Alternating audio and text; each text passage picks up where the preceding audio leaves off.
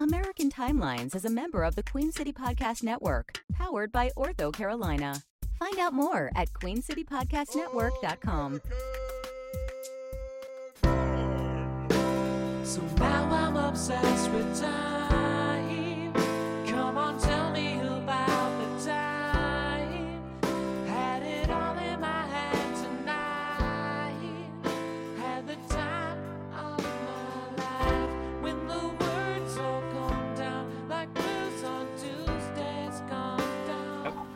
Welcome to another episode of American Timelines. I'm Amy and that's Joe. And we are back with a guest this week on another episode of American Timelines. We'll be covering June and July of 1952. Yep. And we have a wonderful guest. We are very lucky to have this guest. Uh, we have an author and author coach. Uh, uh, she has 32 romance novels and romance suspense novels published, and now has pivoted during this pandemic to become an author coach, which she will tell us more about. But please welcome our guest this week, Miss Tara Kelly. Hi, Tara. Hello! Yay! Hey, Thank you Tara. so much. I'm so I'm so excited that you're here. Thank you for doing this.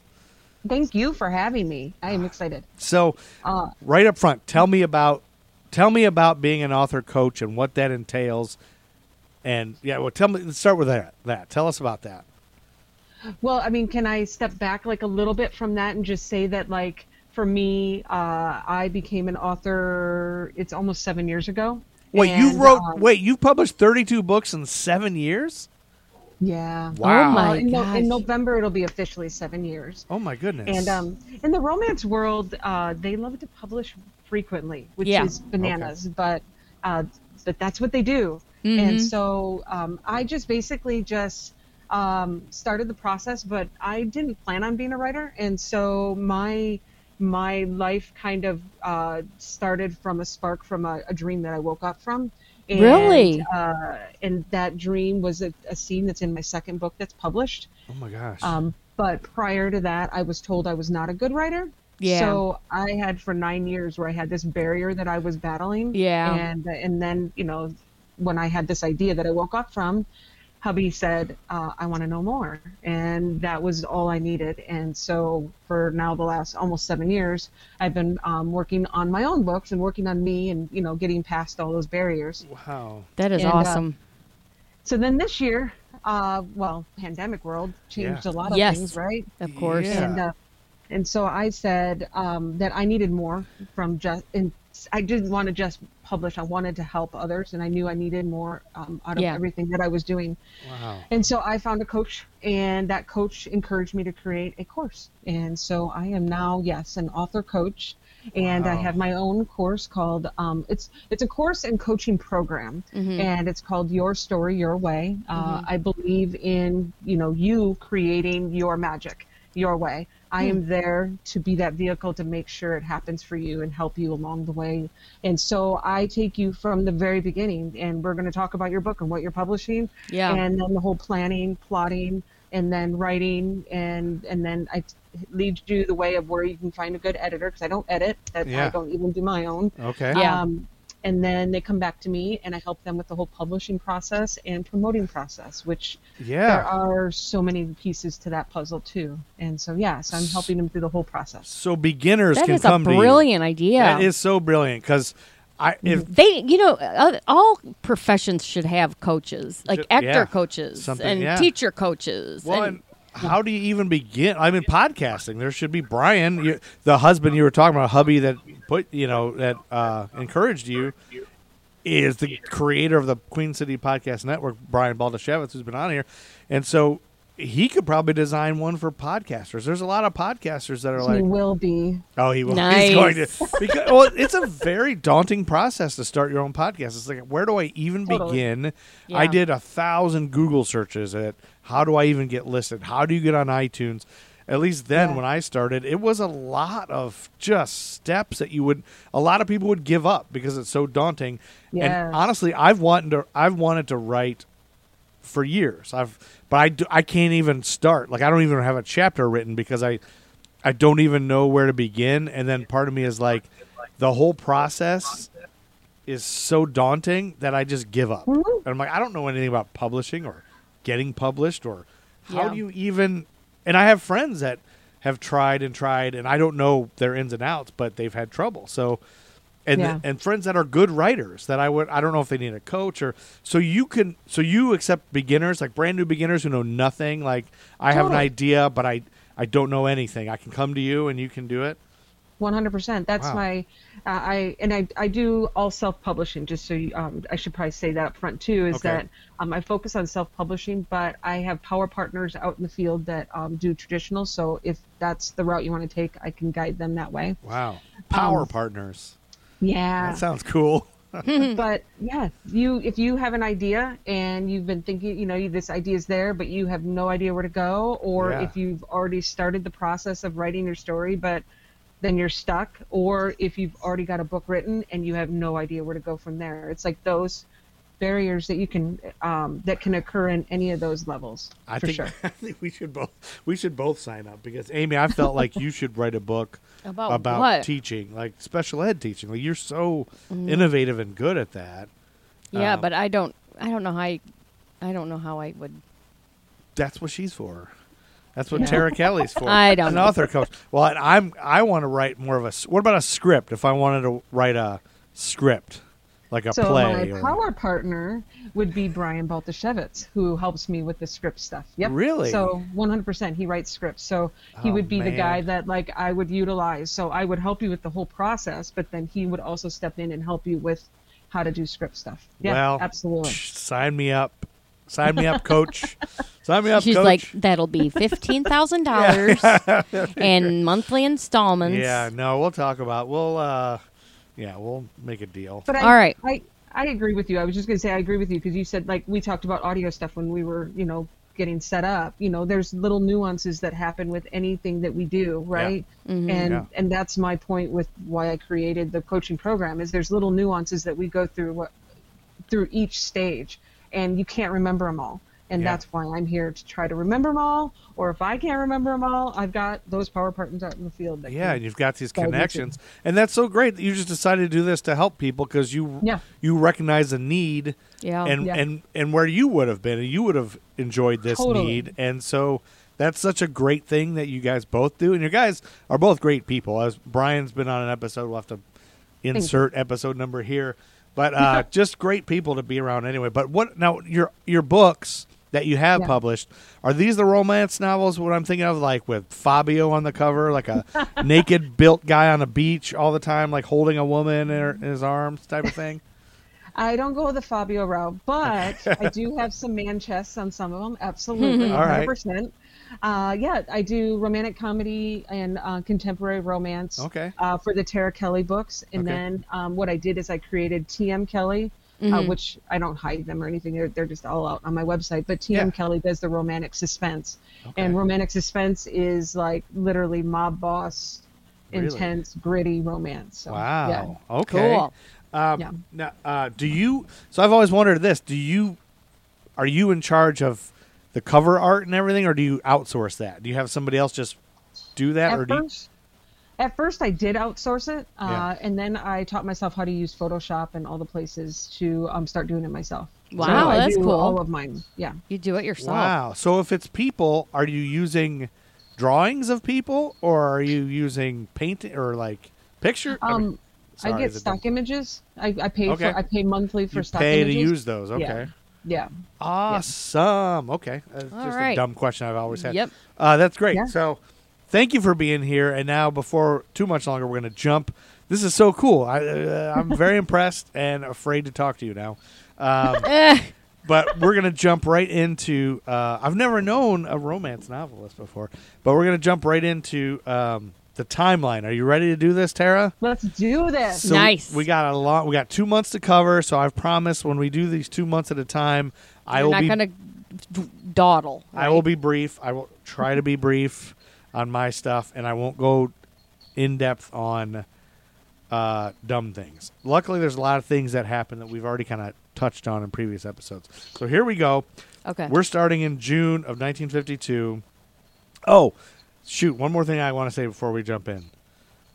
I wanted to apologize to everybody for some of the audio uh, trouble we've had lately. Um, Yeah. so the last episode I had to republish it like three times because I I have a new computer that I'm using, a laptop I'm editing on, and I'm learning it and messing up things, and so I I screwed up some of the audio. One of them didn't start for 50 seconds. It was 50 seconds of silence. The previous episode before that, I never even put the music in. I didn't even realize I published it without even putting intros and outro or anything. It was just raw audio. So that, and I decided to just leave it like that, just as like a special thing, you know. So anyway, I apologize to everybody. I will get better at this laptop that I have, uh, but that's why. So I felt like an explanation is in order.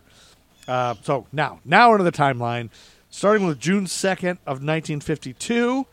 Uh, 650,000 metal workers went on strike in the U.S. Oh. And we talked about this in a previous episode when uh, Harry Truman wanted to privatize the steel industry. Remember that? Uh huh. and so he did that earlier in April. He privatized it to stop this strike, and then they f- went through the Supreme Court and everything. And they realized you don't have the power to do that.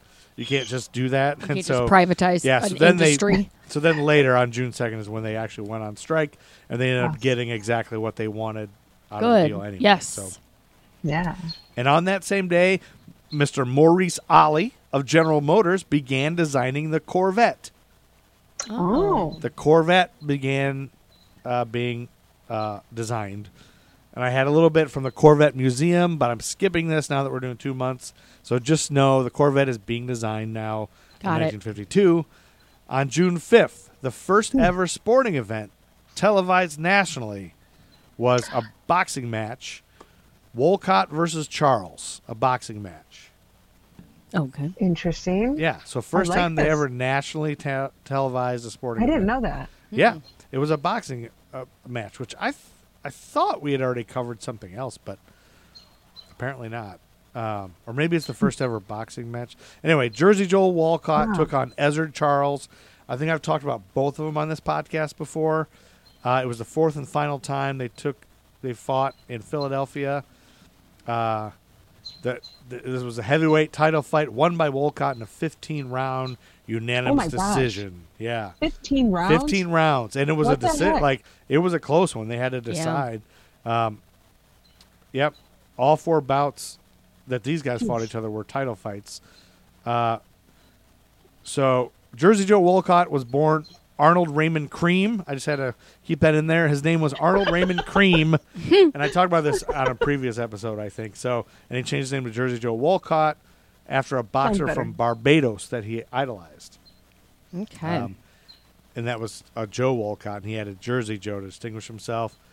Uh, and then Ezra Charles, we talked about him on a previous episode. He learned to fight while serving in the military. He fought in one Golden Glove tournaments, but had to put his career on hold once during World War II. Anyway, I'll skip that because again, we gotta we gotta do Ju- Mm-hmm. Yes. June and July, and I got some Good idea. exciting things. So I'm just gonna tell you all that info is from BarstoolSports.com. All right. And here's one. If you like sports, do you like car races, Tara? I used to watch it a lot. I don't that much anymore. Yeah. Okay, so we're we're recording here from Charlotte, North Carolina. So, I So- wasn't supposed to say that, but I did. Oh, you're not supposed to say that you watched races before? Well, I live in Charlotte. I Oh. shouldn't be saying that vocal. oh, you can't tell people that you don't. Yeah, right? Right. I, I don't either and I never have. In fact, I vocally I honestly say all the time, I don't know why people watch it. But my stepdad Exactly. was a huge NASCAR guy. Yep. I never understood why they watched it, but now I live in NASCAR country and I still don't really get it.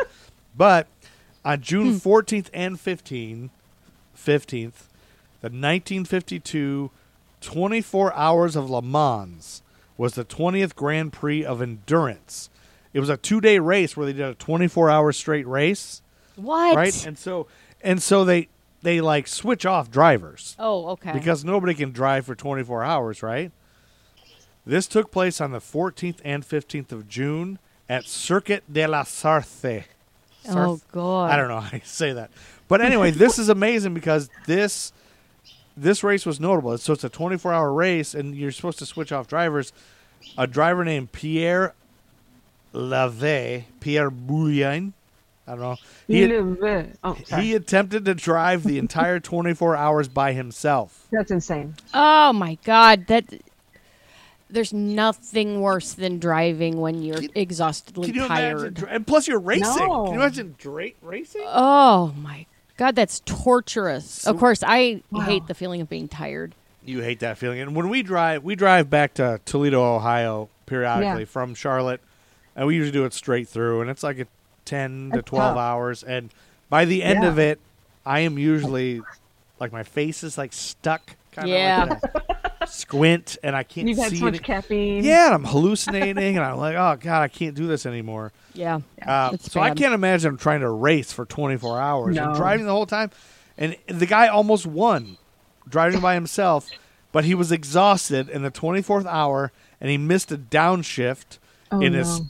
Talbot logo, Lago, whatever that is. And he over revved the engine, breaking the connecting rod. Oh, I don't know what Jesus. any of that means, but Probably something Sounds serious. bad. something big. And so he, lo- he didn't he didn't win after all that. And I, I assume they had him drive the whole thing In because the 24th hour that he happened. was probably really good. That's At the last hour, like, can you believe that? They Like, should have given him the prize, anyways. I guess. I want to think of this guy anytime I put a lot of stupidity. effort into something. You know, don't you hate that when you put a lot of effort into something, a lot of time, and then it- Right. you break it or it's ruined? at the It's like, very end. I did all that for Almost done. nothing. Like, Yes. oh, like, oh, and I It's just like, like, editing and Oh. your computer, like your, your Crashes power down, or your something, computer yeah. accident or something. Yep. Like my our desktop computer just died and I lost everything. But I knew it was coming and so I I did all these steps to try to save it and like fix it and this. And then I made one little stupid I did I spent hours, I spent days, weeks on like installing new drives and transferring everything over and cloning and all this shit. And I made one little mistake where I was really tired and I deleted everything Oh no. and I lost everything on our computer, which is all of our old every all Great. audio we've ever done on the. All I'm that just extra, now hearing of this. Yeah, so all of our pictures, like everything. All right. Uh, so anyway, this has nothing to do with 1952. no, except that I felt s- like this guy did, but not as bad as this guy. No, because he did he die? I wonder. guess he lost out. No, he didn't die. He just- crashed? no, he just didn't win. He was about to win after Oh. all that time. He was tired, Oh, and so mine wasn't as bad as that. that's true. Okay. And then on June 19th, we'll see, we're busting through. I've Got a Secret debuts on the CBS television network. Okay. with Gary Moore as host. Have you guys heard of I've Got a Secret? This No, game I show. So you can watch old a lot of times on YouTube I'll get stuck in a loop of old old television and I mostly remember this game show. Basically it was a contestant comes out and there's a panel and they have to ask questions to the contestant. They guess what their secret is. So it's kind of like a yes or no questions until they guess what the secret is. And the one that I've seen on YouTube that you can see, it's fascinating to me, is so th- this started in 1952. So in the 50s, I think this might have been a 1960 episode. They have a, a guy, an old man, who can barely open his eyes. Like he's just this crusty old man that can barely move. And his secret was, and they ask and find out, his secret was that he witnessed Abraham Lincoln being shot at Ford's Theater. he was a five year old when, when, when Lincoln got shot. So he was this kid, and that was their, his biggest secret. But it's fascinating to me that somebody who witnessed Lincoln being shot is on television. Like it was like television existed, and there was a show. So he that that he, that was one of the most notable episodes. Episodes of it. Yeah. Interesting. And that guy was Samuel L. Seymour on the 1956 February 8th episode. Ronald Reagan was on there. He didn't have a secret. Boris Karloff's secret was he was afraid of mice. Uh, Bobby Fischer, the United States chess Yeah. champion, was on there as a con- as a person. Colonel Sanders was on there in 1964. What was his The secret? secret was that he started KFC with his social sec- social security check of 150 dollars. Oh wow. Yeah, Gee, see, the government does help people. yeah. Boom. Yeah, it does true. help people. That's true. And when I was reading up on this, I had no idea that Colonel Sanders was a real person. I don't. Oh, think you I, didn't know that? I didn't know that. And he dressed like that. He was. He did. They showed the. Vi- I saw the video of him on there, and he's like this. I have a now. I have a memory, and this Okay, might here we be go. a bullshit memory. Could be a lie. Let's see. Okay. Colonel Sanders was uh, one time he was a guest on Little House on the Prairie. Really? Is that true? Is that possible? Or I is don't know. that Should we- just should a we bullshit search? memory? Uh, somebody could probably Google that real quick. Oh. When did Colonel Sanders die? That'd probably be the easiest way. Here, I'll just voice Colonel it. San- oh, here we go. You got it? He died in 1980, so maybe. That's interesting. Was Colonel Sanders on Little House on the Prairie?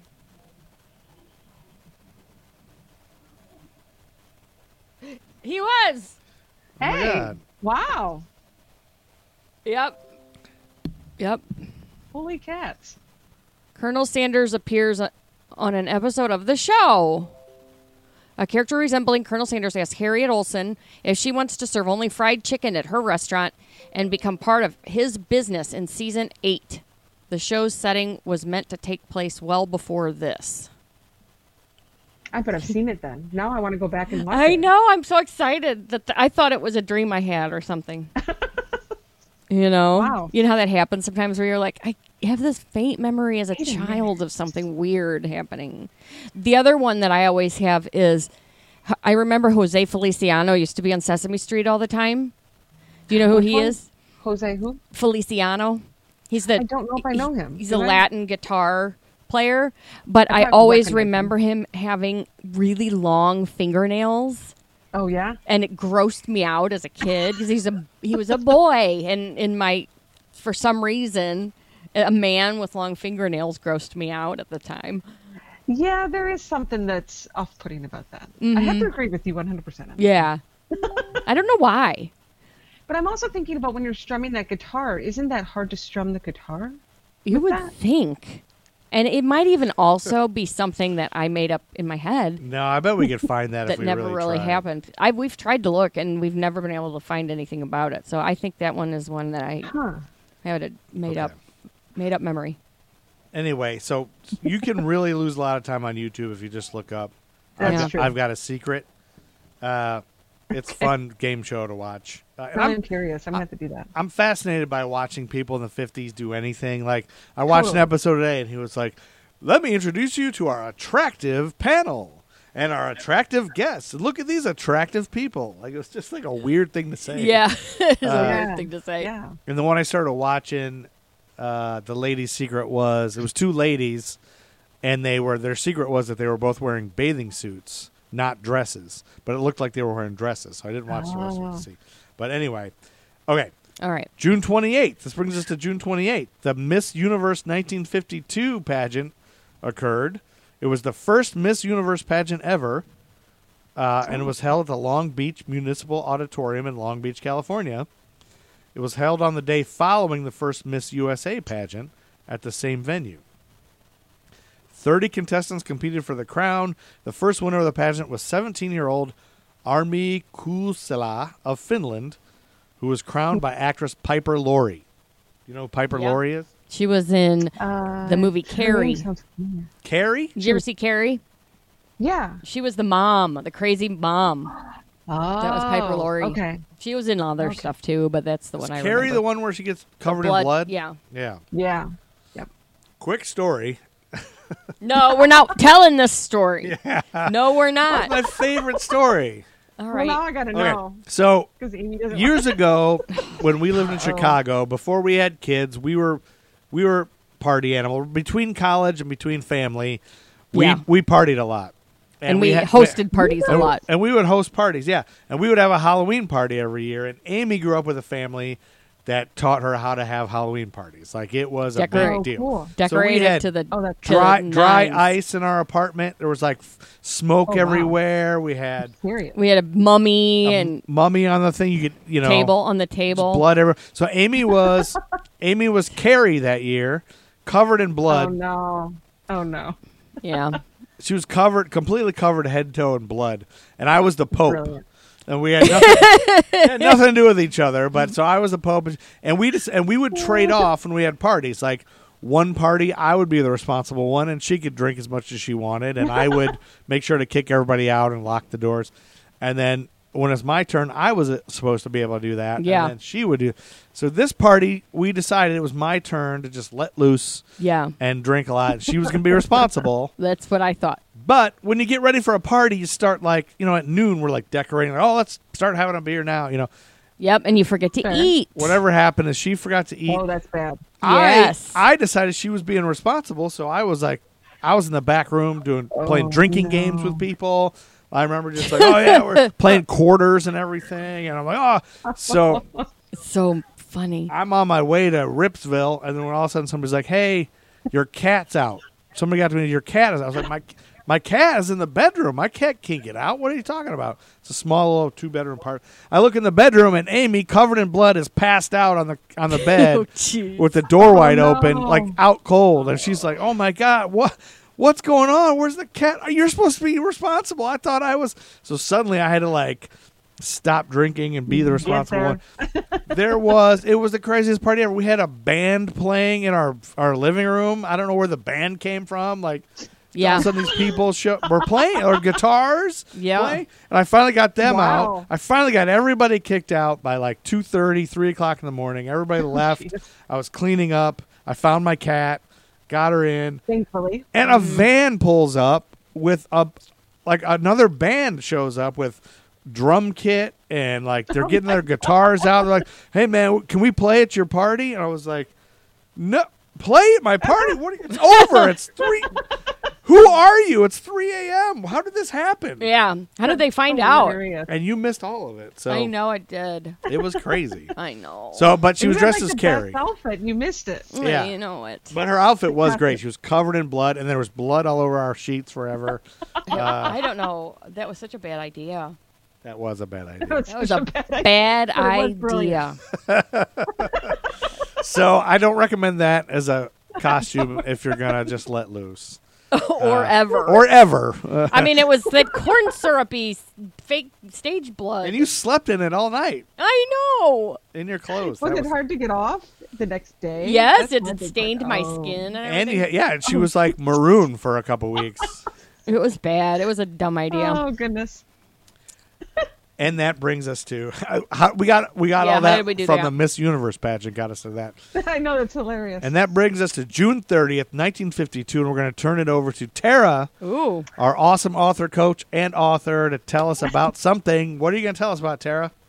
Okay, I was really excited about this one just because I write romance and Oh, I okay. like shorter stories. I don't write big, long no- um, novels. Okay. Uh, so, in June, on June 30th, 1952, Guiding Light, the soap opera, was first broadcast on TV. Oh, on wow. CBS. Yeah, okay. Wow. I had no idea, Wow. I had no idea Guiding Light was this old.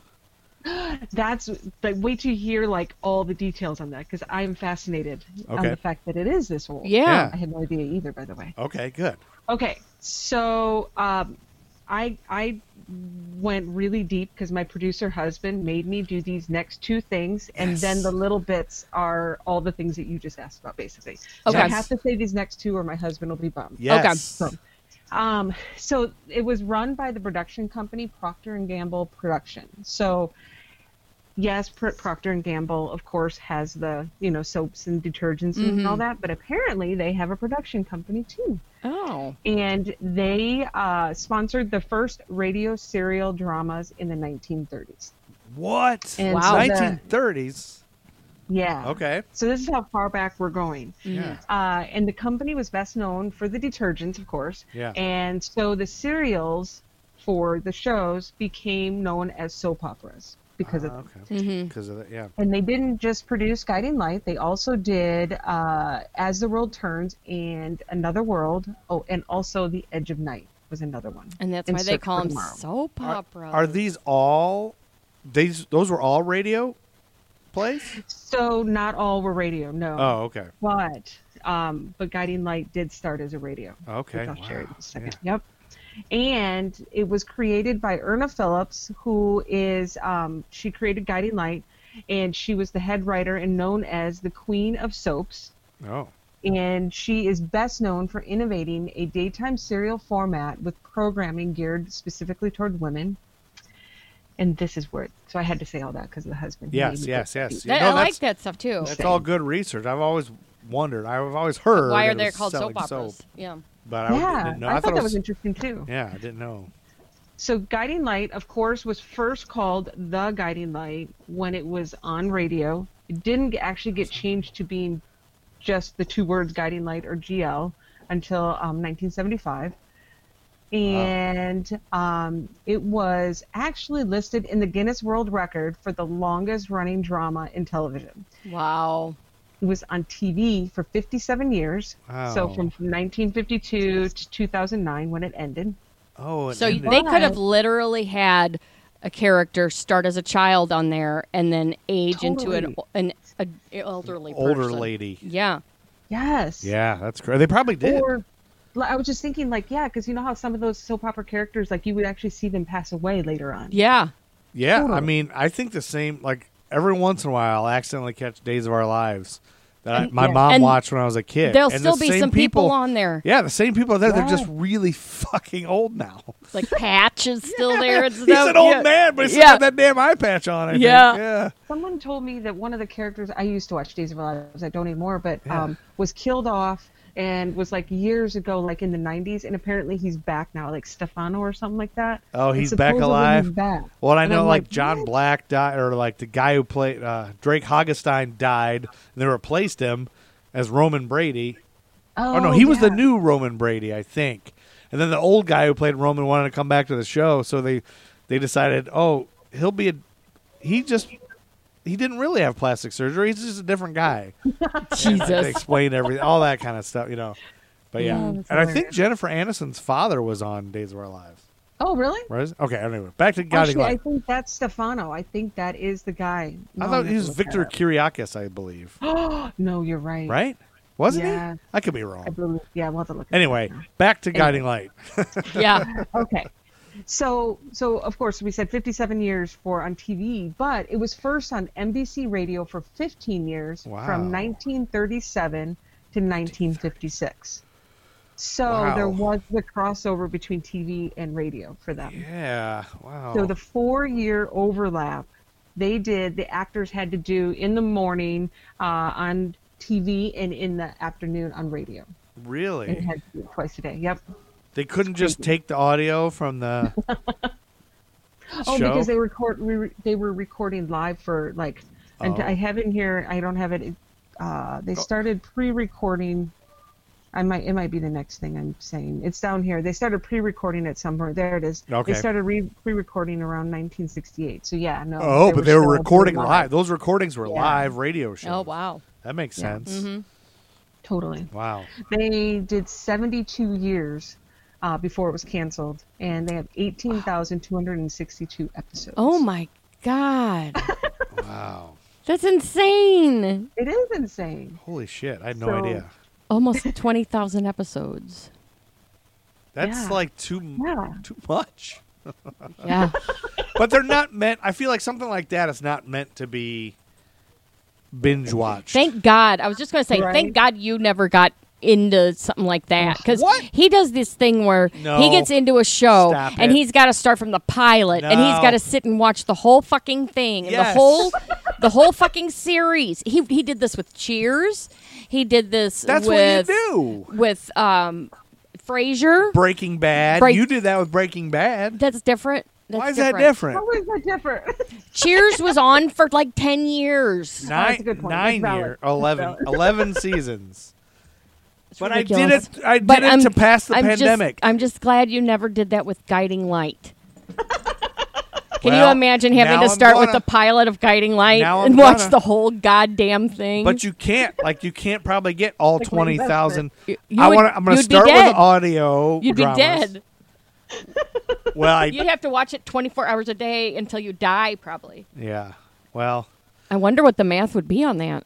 I did start doing that with He-Man because because there's a new He-Man coming out on Netflix Oh, from is there? uh, yeah Kevin Smith is making a new one from Is it uh, cartoon or it's a cartoon but it's supposed to it's supposed to take it's supposed to start where the old cartoon left off but i wasn't ever aware the old one had a storyline through i always thought it was just episode episode episode Yeah, I, I Yeah. just watched that. I watched He Man and She Ra, and I always just Oh, saw yeah. episode. Yeah, but they're all on youtube for free so i was like Oh. i might as well watch them to just like have in the background you know it's not anything you have to pay attention to but i'm finding that it's very entertaining in the fact that it's so corny like Yeah. he-man Totally. is such a dumb is such a dumbass. Like Prince Adam's such a dumbass, and Orko, like they're so dumb, and they're so like the lessons they learn at the end. They talk about, well, kids, you should never eat fourteen cakes. You know, like I don't know, whatever it is, but Yeah.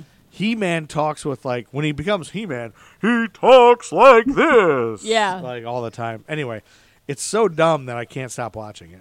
But It's- anyway. yeah. I Uh, okay, enough of my binging. Back to you and guiding light. Okay, let's see here. Uh, Guiding Light is the longest running soap opera ahead of General Hospital wow. and is the fourth longest running program in all of broadcast history. Grand Ole Opry is the longer is longer and Okay. started in 1925. what? Wow. Grand Ole Yeah. Opry, huh? Right? Huh.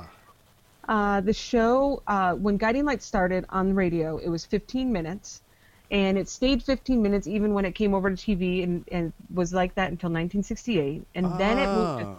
30 minutes. Okay. And, and uh, in 1968, when it moved to 30 minutes, it also switched from being live to pre tape for each Oh, Okay. episode. Okay. And then in 1977, it moved to being one hour. Okay. And they did that because One Life to Live and General Hospital were one hour, and it was kind of a competition kind of thing. Yeah, if you're going to compete and keep the viewers. So now that makes me think. I don't know how is if it's as impressive if their first hundreds of episodes were only 15 minutes cuz a 15 minute show, hey, I can produce a 15 minute show. Right. Right. No, I can't. I don't. Maybe I can, but it's not that much. Oh. Yeah. Well, I mean, I just find it fascinating that they're taking these storylines the way they did in 15 minute timeline. But then I think about how a writer, like, you know, how we can create these little short stories, like mine, Yeah. some of mine that are 13,000 words, and you can do a whole storyline from start to finish in 13,000 words. Yeah. Which isn't much. Yeah. So I was going to ask you, Tara, as an author, like, do you have, uh, maybe not because you're not writing scripts, but do you have a good feel for how how long, how many pages, fifteen minutes would be generally? For scripts, yeah, I have no idea. Oh, I, you don't- I, yeah. I, my, I started in broadcasting. That was my Okay. first degree, and that's the only reason I, I went into broadcasting was to meet my husband. Just so y'all. Know. It worked. Um, So I had to write scripts and stuff, and so I remember that back back in the day, they would tell me like how long the thirty second spots and stuff like that. Had to Yeah. Be. So I am honestly not for sure. That's don't a good remember. question. I always wondered Yeah, that. Like, I'd love uh, to know that too. Yeah. But Okay. um, and so the last thing I had that um, that I found was basically, and this is just you know a simple one, is that when uh, Guiding Light was canceled, Yeah. they placed it with an hour-long revival of Let's Make a Deal with Wayne Brady. Which can you imagine the people that watched Guiding Light, Yeah. For all those And that years, their whole lives, some people. right? and then it's just done. And then it's I wonder what the over. last episode did everybody just get blown up in a mushroom cloud or what? Don't That's you- what happened on Little House on the Prairie. Going back to that, Wait, the remember last they episode blew they up, all blew up? They blew up. The town blew up. Yeah, I don't remember. the They whole all town blew died? up. Yeah, I think I'm pretty sure. So do you think some writer was pissed off they got canceled? Was like, you know what? Everybody's Fuck dead. you. Boom. Yeah, Fuck you. You're out. You're out. yep. That, how traumatic for kids? 'Cause Well, kids- that whole show was like that though. Every episode was a trauma. It was. I never. My watched dad it. used to call it Big True. Depression on the Prairie I never because once- every episode was like something horrible was going on.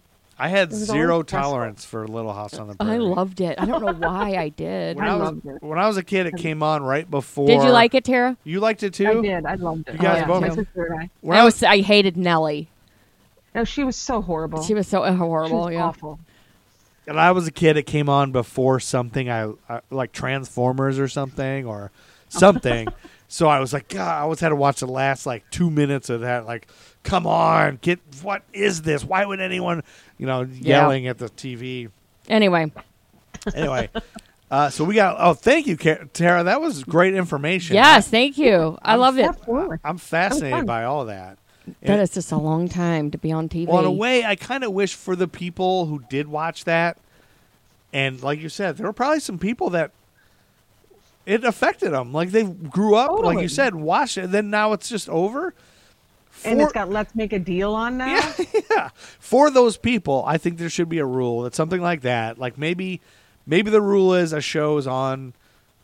I don't know. It has to be on for at least seven years or something for for this clause to come into effect. But the clause should be If s- a show's on that long and people are attached to it, those characters by law need to go to another show. Like so some other show has to now take these people on or multiple shows. Like maybe one goes to this show, one goes to that. Yeah. Just as a rule and then you know, like somebody else will have to write them in. Like maybe they have to go on I don't know, Maud. Like if Maud was still on, now Maud has to write some of those characters in just to so people don't have to lose them. Is that a good rule? Could be. I And- think it's a fair rule. And it keeps the actors working.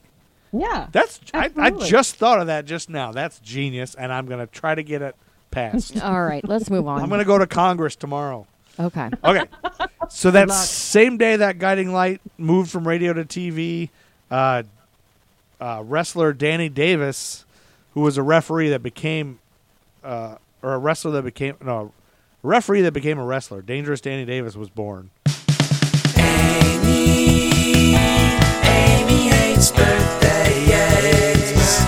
Amy hates birthdays. And I, I keep coming up with ways to try to make her like the birthdays that I talk about. and so here's a new way that I have this new thing on I'm trying to Canada do. Day at the Because Ottawa it's the July- Hospital in now we're in Ottawa, July. Ontario, Canada.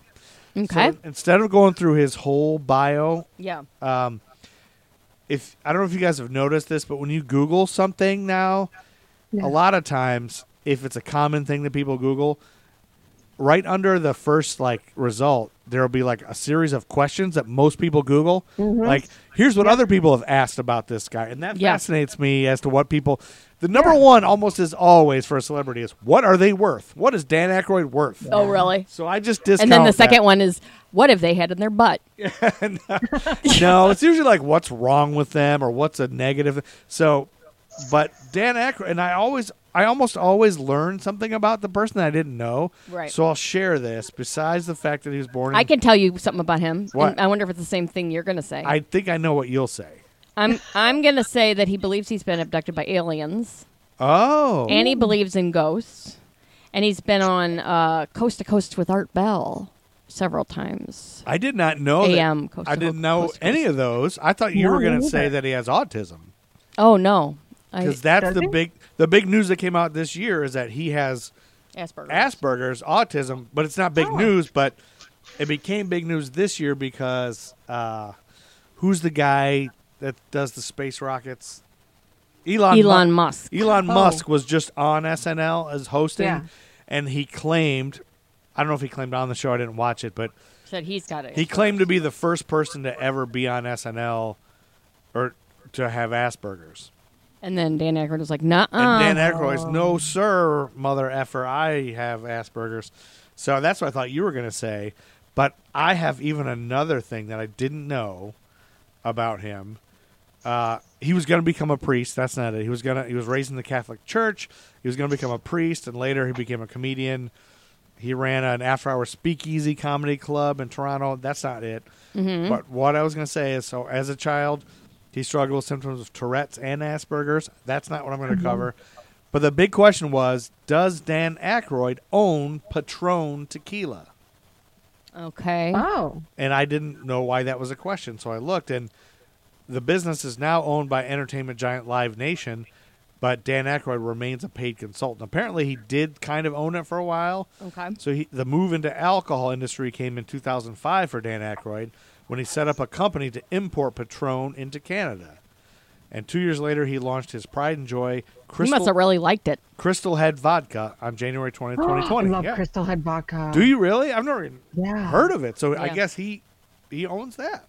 That's pretty They cool. have um their sh- I have two of their shot glasses that are actually skulls. Really? Oh, neat. They're awesome. Cool. Really? And so, what is your favorite vodka drink, would you say? Um, actually, I like doing what do they call that? Um, sex on the beach. So it's the cranberry vodka and orange juice. Ooh, cranberry, Yeah, vodka, and just- orange juice. I thought that Yeah. Sex on the Just a little Beach bit of also had an. orange Oh no! I'm never mind. I'm thinking of a Long Am Island I, iced am I tea. doing it wrong? 'Cause I could no, no. Sounds I like was you thinking did. of a Long Island iced tea. So, what, how do you, if you don't mind me asking, I had this little detour, a sex on the beach, Mm-hmm. you say it's cra- cranberry vodka and orange juice? And how Mm-hmm. This is much classic. how much of each do you know? I want to say that like um, it's just like wh- however they do their shots of vodka. You Oh, know, so 'cause a you know how shot of sometimes they vodka, do over. Yeah. One of each, like one part and of then the each. vodka. Yeah, and then like a little bit more of the cranberry juice, and then like you just put like a little splash of orange juice right at the top, and then it just kind of stirs in just a little bit. And is that a drink? Like a just like a drink you sip Totally. on? It- It's hilarious to order it. You're like, Yeah, can I have a sex sex, on and- the beach? Yeah. I always thought sex on the beach was a shot, No. like a buttery nipple or something. All right. Anyway, no, I the reason I ask is because I But have it's fair. It's fair. I have a bunch of Tito. Well, not a bunch anymore. At the beginning of the pandemic, I bought a big thing in Tito's vodka because they sponsored a nerdy night show I was doing, That's good. and I thought you know they're Yeah. great and they s- they're they're big animal lovers. They support dogs, Yeah. in some Oh, way. cool. So I bought a whole thing, and I'm I'm like three quarters way through it, but I'm trying to come up with new things to make. So I'm gonna make that. All So right, thank you. Moving on. All right, we'll move on. July 5th, we got another birthday. Another wrestler, Hillbilly, Hillbilly Jim, Jim was is. born on July 5th. And another birthday to pass the time. I'm just go real fast. July 9th, 1932, John Tesh was born. And so I did, I did that thing on John Tesh. What, You what- know, Google. John Tesh is always naked under his clothes. What made Got that look on his he face. seems like is a sexy guy. he thinks, So, did you know he's married to Connie Selica? yes. I believe I did. and Yeah. they're still they're still married. That was one of the still top together? one of Okay. the top questions was are they still together? But the Okay. the biggest question that I had to click on on Google was people ask about John Tesh, what has happened to John Tesh? Yeah. Good question. And I was like, is there something wrong? And I totally forgot, but he underwent surgery in 2015 followed by chemotherapy and radiation. Oh, he had wow. he had cancer and it returned 2 years later and in 2018 he decided to stop treatment. But then a blood test showed that his tumor markers were once again clear. Huh. Even though he stopped treatment and Tesh credits his good fortune to God uh, according to a February 2021 report. Uh, so I didn't know number one that John Tesh was even still alive. I remember Right. he had, he started doing music, well, that's lot, very. yeah. and I thought it was but- going to be a Always on all horror. these tours. Yeah, and then still was Connie Selica. That's a pretty good get, isn't it? Yeah. Yeah. Are you guys big Connie Selica fans? I don't remember what she was on. Do you remember what she was It on, just Tara? A- It was just uh, it was an ABC or CBS News. Oh, Oh, it she was a was? I news thought she person? was on. Um, She was a she was a reporter from what I remember. oh, I thought she was an Oh. actress. I thought she was an actress too. I thought she was one of the I could be Charlie's wrong. Angels. No, she wasn't one of the Charlie's Angels. No, now you got to look that up. Yeah, I'll Yeah. look up real quick because now we're I all wonder if she was a wrong. reporter I from- remember now- her now being you're- really beautiful or something. Like, isn't that the thing that she's real beautiful? She's an American Oh. actress, producer, and former former model, best known for her roles on the television series Flying High, The Greatest American Hero, and Hotel. The greatest American hero. That's what I remember her as. Yeah. Okay. Okay. Then I totally had it wrong. Who was I thinking of? I don't know, but Connie Chung You guys, I'm Maybe. a horrible person. Mm-hmm, is that who you're thinking I, of? I mixed it up. I might have mixed it up. Yeah. I'm sorry. Well, and as No, I'm that's as I'm fine. on We'd mix it up Google, all the time. as I'm googling Connie Selica, the first question is, "What illness does John Tesh have?" So that you- Yeah. she's I had the Connies in my head. That's what it is. Okay, one more birthday before we get into something really cool, okay? And the Amy story. July 17th, Jeez. birthday theme. No, you can't play it five times. I can't. You've, you've gone David- through five David- birthdays. David Hasselhoff, July 17th, 1952. David Hasselhoff. I couldn't skip David Hasselhoff. No, you can't. That's true. No, you can't. And my favorite question on Google was why do Germans love David Hasselhoff? Yes. Good question. And they say Google says, while it's commonly agreed that his popularity in Germany is mostly due to his singing career, like his iconic concerts around the fall of the Berlin Wall, a deep love of his 80s and 90s action series, Knight Rider and Baywatch, still endures in the country today. Really? Yeah. Wow. That's so funny.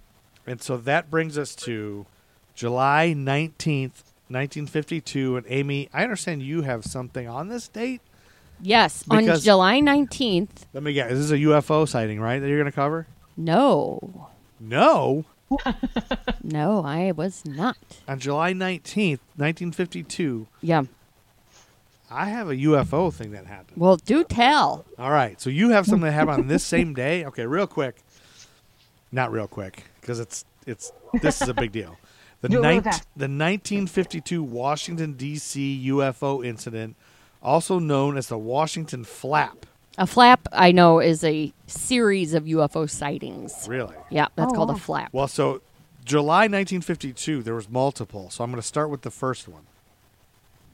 And this is like, if you Google July 1952, this is the first thing that comes up. And I was like, oh, obviously this is what Amy's covering because it was so like all like I had to like to find anything else about July 1952. I had to scroll through past all this, and then so you told me the last minute you weren't covering this. So uh, the Washington. There was also called the Washington National Airport sightings or the invasion of Washington.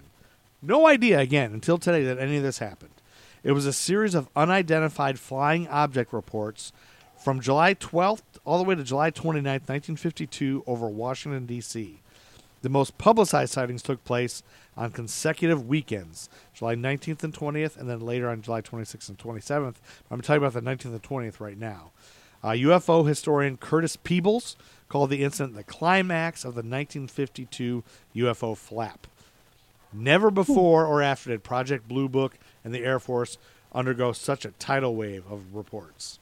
Okay. So at 11:40 p.m. on Saturday, July 19th, 1952, Edward Nugent, an air traffic controller at Washington National Airport, today Ronald Reagan Washington National Airport, spotted seven objects on his radar. The objects were located 15 miles south southwest of the city.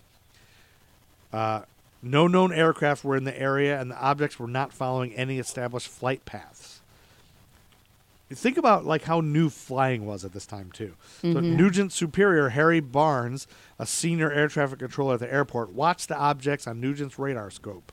He later wrote, "We knew immediately that a very strange situation existed. Their movements were completely radical compared to those of ordinary aircraft." Have you seen that one that late, the latest one that they That's what this reminds me of what they've just they said. just released? Did you see that one? It like would Um, stand still and then it would go back and then it would go Yeah. forward. Like it moved like nothing that we have. There's two big ones they're talking about right now that they just declassified that were from Yeah. 2014 and 2000. One is a tic tac and one is like a green pyramid. Both of them just like move at like thousands of miles a second. They move in ways you can't move. Yeah. Hmm. And, and, like Air Force has found like they've they don't know what it is and they finally said we don't know. Actually, June 1st is supposed to be a big release of information Really? UFO Ooh, that'd be information. exciting. Yeah, it- like the government's supposed to release all this stuff. Um, Mm-hmm. so I don't know if that's really going to happen or not, but like some senators have like pressed them, like tell us what's happening. So Yeah. this reminds me a Hmm. lot of what we've been hearing about lately Yeah. in the news.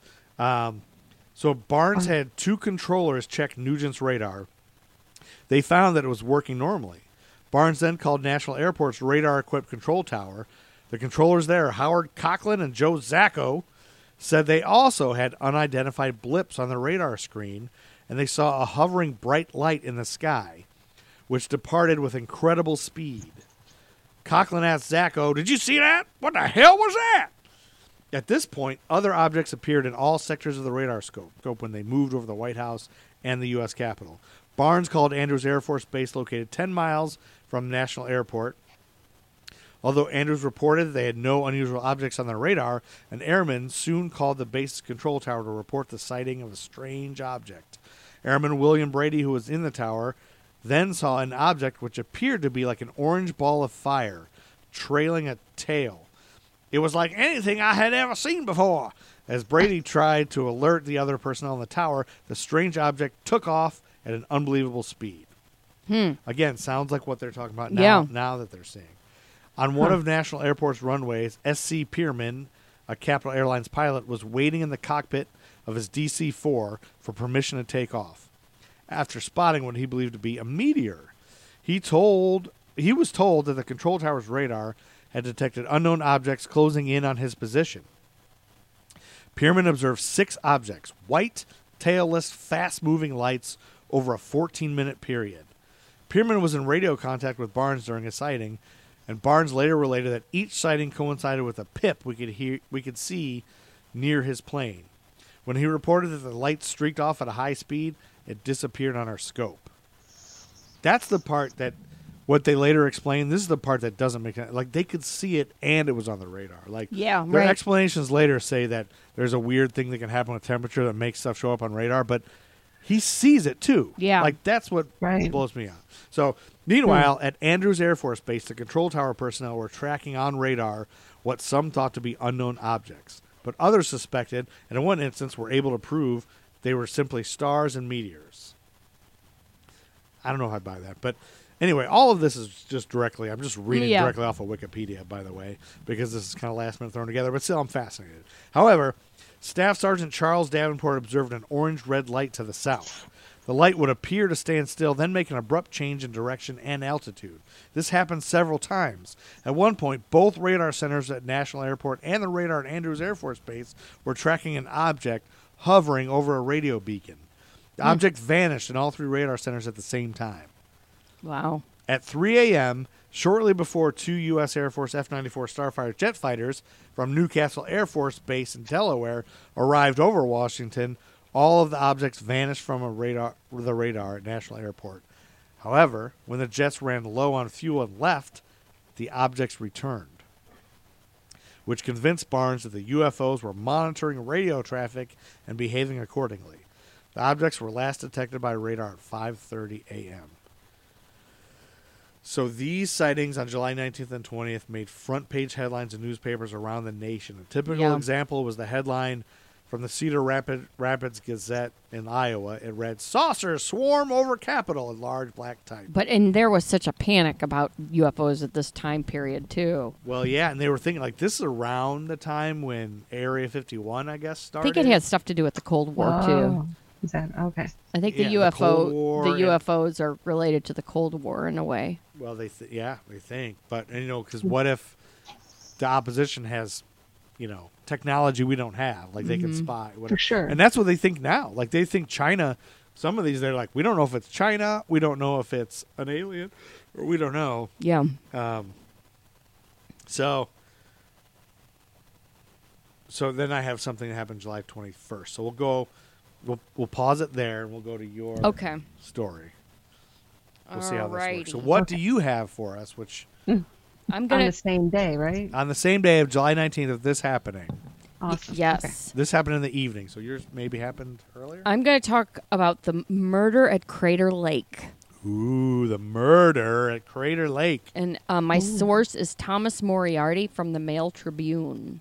Thomas Moriarty from the Mail Tribune. Yes. is that M A I L? Yes. Okay. Okay, so when Albert Jones and Charles Cullen failed to show up at Union Creek on July 19th, 1952, Okay. their friends thought they were lost. The two representatives of United Motor Service in the area on business had planned to join the friends uh, t- that afternoon for a fishing trip. So they thought they were going to be there for a fishing trip, didn't show up. Okay. When their bodies were found two days later, a quarter mile from Crater Lake Highway, gags in their mouths and bullet holes through their heads, Ugh. it sparked one of the largest interagency murder investigations in state history. Really? Investigators from the FBI, Oregon State Police, the Klamath County Sheriff's Office, and the National Park Service worked on the case. But more than 63 years later, no arrests have been made or official wow. suspects publicly Oh, named. Unsolved still, huh? Mm-hmm. Ooh. Yeah. This could be related to the alien activity. You never know. so th- I'm going to tell you a cou- about a couple other guys, the guys that were going to go with them on the fishing trip. Okay. So there's Frank Eberlane. Oh. Okay. He owned an auto parts supply company, and he had invited Jones and Colleen to go fishing with him. So he was the one who was planning the trip. okay. And then his sales manager, Jack Vaughn, was going to go too. Okay. And then Eberlane's son, Alan, who was like 13. A 13 year old kid was going to go on this fishing trip. So, yes. So after they were finishing up their business at Specialized Service Company, Everlane's auto parts business, Jones and Cullen left at about 11 a.m. to check out of their hotel. Okay. And that would be the last time Vaughn or Everlane ever saw the victims. And that was on July 19th. yeah. Okay. Jones and Cullen headed to Union Creek via Highway 62, and they did cut through the southern part of Crater Lake National Park because park records show the victim's car was registered at a check station around 1:05 p.m. Okay. After the Eberlanes and Vaughn found the men's uh, car almost two hours later, seemingly abandoned at the Annie Creek Overlook on Highway 62 near the park's southern entrance, the keys still in the ignition. They waited for about 45 minutes. When the men still didn't turn up, Frank fetched Chief Ranger Lou Halleck. And then if you look at the police report that Halleck had made, Yeah. um, it kind of shows that they s- began to suspect foul play within the first 24 hours. Really? After, and this is before they found the bodies. After they had done an exhaustive search of Annie Creek Canyon, and, and that didn't turn up any sign of him. And um, it said, the police report said, at this point, all concerned felt that the possibility of serious injury, accidental death, or becoming lost in the forest was becoming a very remote possibility. And then within two hours of the discovery of the bodies on July 21st, the FBI assumed control of the investigation. Oh, July 21st. Wow. The same day that, by coincidence, USAF Captain Edward Ruppelt, the supervisor of the Air Force's Project Blue Book investigation into UFO sightings, happened to be in Washington at the time, but this is when he actually learned about the sightings, the UFO sightings, when he read the headlines in a Washington area newspaper.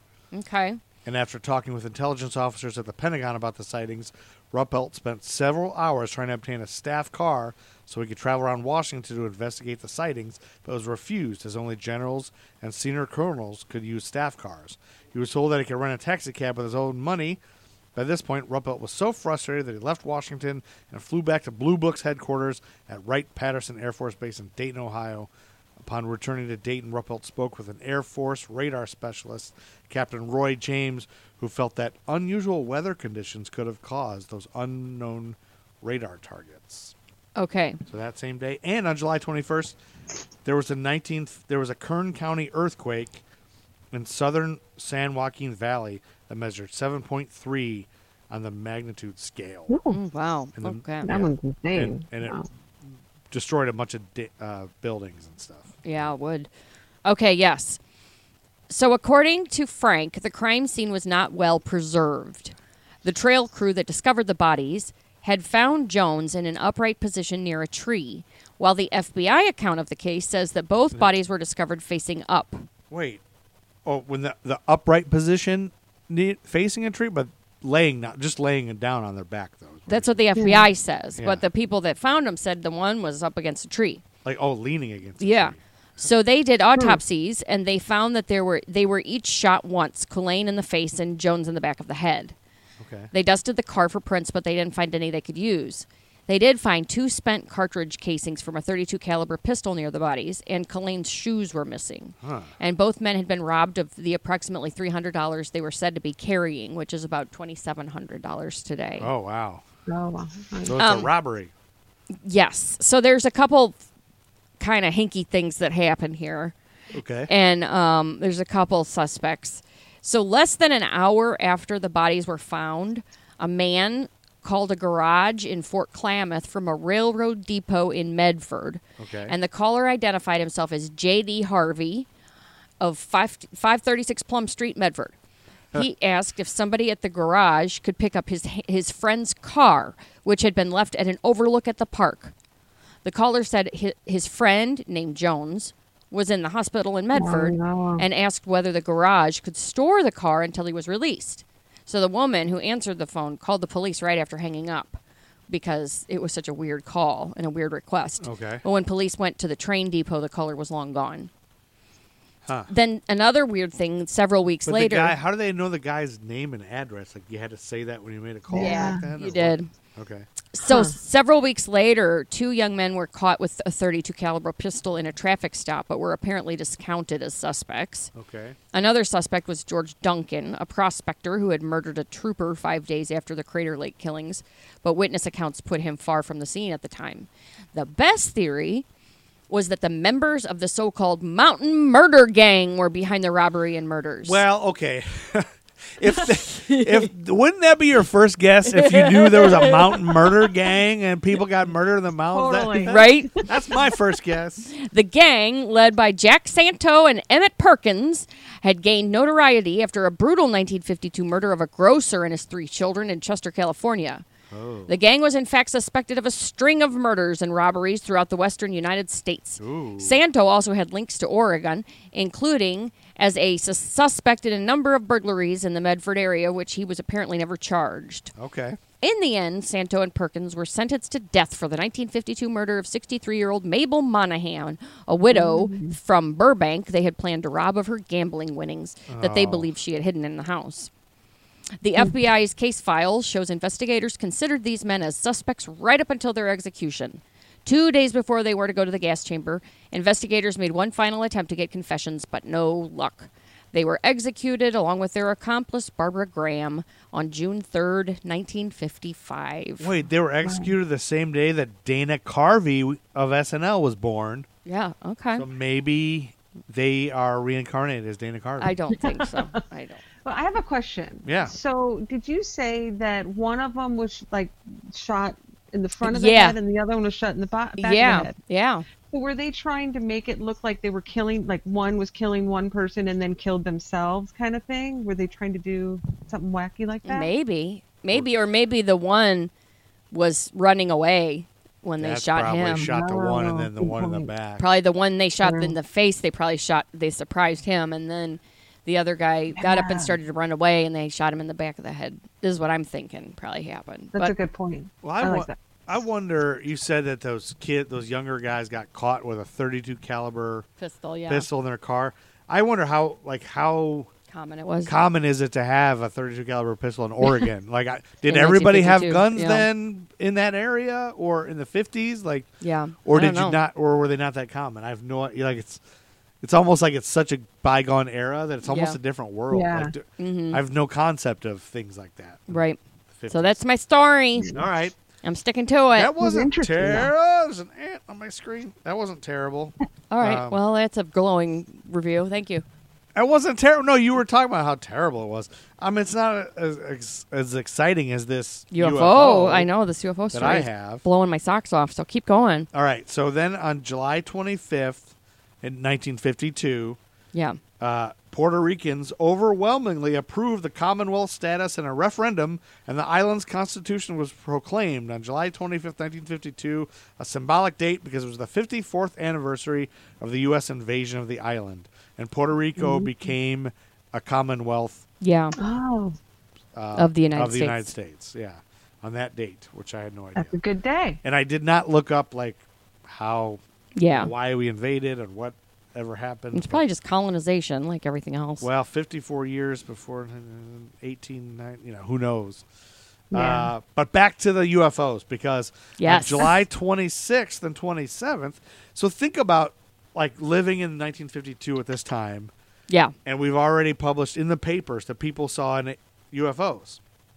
Just being on edge. And people were going nuts. This is after War of the Worlds when everybody Yeah. went bananas because of that Yeah. story. This is And uh, just so like it. At 8:15 p.m. on Saturday, July 26, 1952, the weekend after the last sightings, a pilot and stewardess on a National Airlines flight into Washington observed some lights above their plane. Within minutes, both radar centers at National Airport and the radar at Andrews Air Force Base were tracking more unknown objects. U.S. Air Force Master Sergeant Charles E. Cummings visually observed the objects at Andrews. He later said that these lights did not have the characteristics of shooting stars. There were no trails. They traveled faster than any shooting star I've ever seen. Meanwhile, Albert M. Chop, the press spokesman for Project Blue Book, arrived at National Airport and, due to security concerns, denied several reporters' requests to photograph the radar screens. He then joined the radar center personnel. By this time, 9:30 p.m., the radar center was detecting unknown objects in every sector. At times, the objects traveled slowly. At other times, they reversed direction and moved across the radar scope at speeds calculated up to 7,000 miles per hour. Oh my God. At 11:30 p.m., two U.S. Air Force F-94 Starfighter jet fighters from the Newcastle Air Force Base in Delaware arrived over Washington. So they were planning to fight whatever was in the They, sky. Well, they I think they want to just scramble and like find him. Like I was looking at you, you know, we are talking about the ones we're talking about lately. Like there Yeah. was a 60 minutes episode just 2 weeks ago or whatever Okay. about these two Air Force pilots who who found that Tic Tac. It Yeah. was a It was an object shaped like a tic tac in the ocean, and they they said But we're it- talking bigger, right? yeah, mean, I, I, like, assume obviously. it's Okay. bigger, but it was Gotcha. shaped like it was white and it was, it was like hovering above the water. And they went Okay. to approach it, and they said it zigged and went sixty. Mi- it was in it was sixty miles away within a second. Like Wow. and then it came back like it just and they were both new this happened in like 2014 and they're just now talking about it so they were on Oh. 60 minutes talking about it and the two people it was like a man and a woman pilot they both were you know talked about Incredible. how they, they were afraid to talk about it for Yeah, I years They bet. thought, are they going crazy do they remember it right the guy was like i'm not a ufo guy like i don't believe in ufos but i saw this anyway uh captain But- yeah so what Here, like, how selfish can we be not believe in them, though? Yeah. That's what I always think. Like, hubby and I talk about that. Like, Yeah. how can there not be? Like, why Well- can't there be other life forms? because we all think we're so special. I mean, for years we thought we were the center of the, you know, Well, solar and system. just because we don't have the technology doesn't mean it's not ca- uh, uh, it's not possible. well, if you think about how, Yeah. They're more advanced how f- civilizations. yeah, how far technology has come from now to from Yeah. like the fifties and the forties, like, Yeah. and, and in the grand scheme of things, that's a little blip of time in alien life. So there's probably like, exactly. But imagine how much that is going to rock the world when it comes out that it's real. I Totally. think I think that's a big Oh thing. is my when we, god, that's going to like people when- are going to go nuts. like when we are contacted by aliens. yeah, but some people, you know, all those Trumpers are going to go nuts. Well, the hardest thing is the True, religious, religious people who've like, oh yeah, the religious people they've are gonna go invested their nuts. their whole lives and beings on religion, and when they find out that oh, it's n- all wrong. I mean, maybe they won't find out that it's all wrong. Maybe they'll think the aliens They'll are say Jesus it's or a sign whatever, of but- Jesus or or something. something. But but Yeah. it, that's the big concern, and that's why I think that there are people that know that there are aliens, but they haven't because they don't feel like our society is ready, Ready for it. Because people will are Uh, so into all that now, see so that. I think I don't know. And then the other conspiracy theorist in me always thinks maybe all along there's people in power that know and then and they've they've Yeah. like actually like told people about religion to keep them in line like people aren't following rules let's tell them about reli- let's make religion yeah. up you know i don't know that's Oh, who Yeah, knows yeah. Anyway, so Captain John McHugo, the flight leader. So this is a common thing. I think if if they see a UFO, they send out jet fighters to figure out what the hell it is. You know, Mm. because at number one, they probably also think it might be another co- country, like You're right. spying, whatever. Maybe it's some- and there yeah. are people that think this is Russia or China spying on us, and these other ones. Maybe Hmm. they have technology we don't know about. Captain John McHugo was the flight leader, and he was vectored toward the radar blips, but he saw nothing, despite repeated attempts. However, his wingman, Lieutenant William Patterson, did see four white glows, and he chased them. He told investigators uh, that I tried to make contact with the bogies below a thousand feet, and that I was at my maximum speed, but I ceased chasing them because I saw no chance of overtaking them. According to Albert Chop, when gr ground control asked Patterson if he saw anything, Patterson replied, "I see them now, and they're all around me. What should I do?" Nobody answered because nobody knew what to tell him. Oh wow. They didn't know what to do after Yeah. after midnight. What would you do? Like how Right. Mm-hmm. would you after midnight on July twenty seventh? Yeah.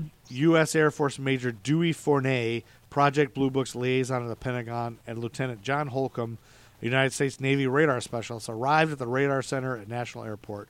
During the night, Lieutenant Holcomb received a call from the Washington National Weather Station.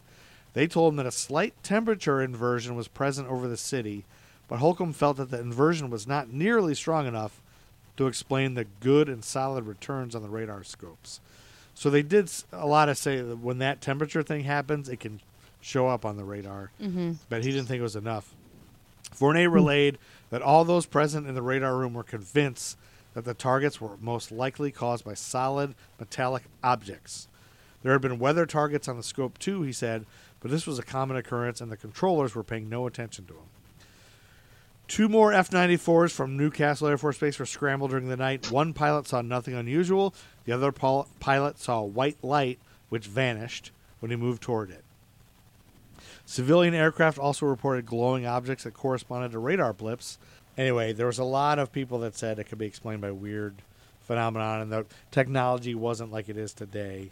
Uh, But the fact that they you were saying the fact that they could see it with their naked eyes and on a radar. It Kind Yes. of disproves a lot and of then those people, things. and then some people, in one instance, they said they could explain some of that as, oh, it was just a meteor sighting or a Oh, yeah. shooting star, whatever. But it doesn't sound like that to me, like all these. So yeah, no, that's um, cool. Yep. All I'm trying to right. think. So anyway, there's a lot more. That was all from Wikipedia. Yeah. There are some other articles about it you can look online. I Mm-hmm. didn't have. I just discovered this this afternoon, so I didn't go and. I have a lot more.